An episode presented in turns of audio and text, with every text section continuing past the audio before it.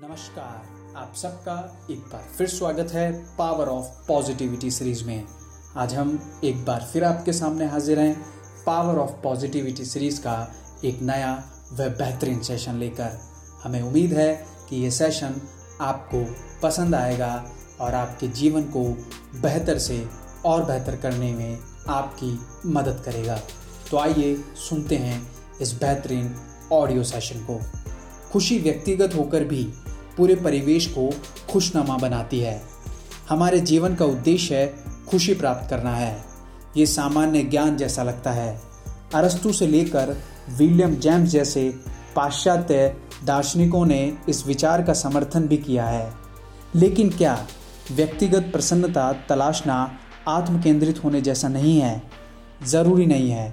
कई सर्वेक्षण बताते हैं कि दुखी रहने वाले लोग अधिक आत्मकेंद्रित होते हैं और सामाजिक तौर पर गैर मिलनसार, विचार मगन, यहाँ तक कि प्रतिरोधी होते हैं। इसके विपरीत इसके विपरीत खुश रहने वाले लोग अधिक मिलनसार, मृदु और रचनात्मक होते हैं।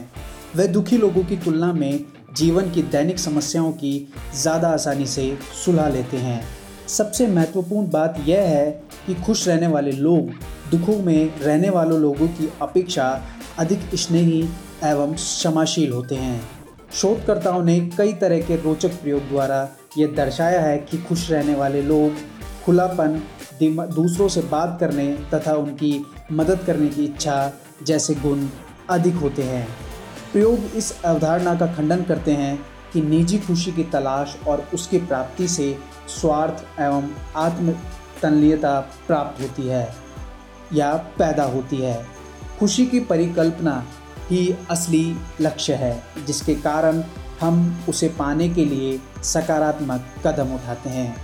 जैसे जैसे खुशनुमा जीवन के कारक व तत्वों को पहचान आरंभ होती है, तब खुशी और सीखने की खुशी की तलाश किस तरह न सिर्फ व्यक्तिगत बल्कि परिवार और उसके पूरे समाज को अनेक लाभ प्रदान करती है।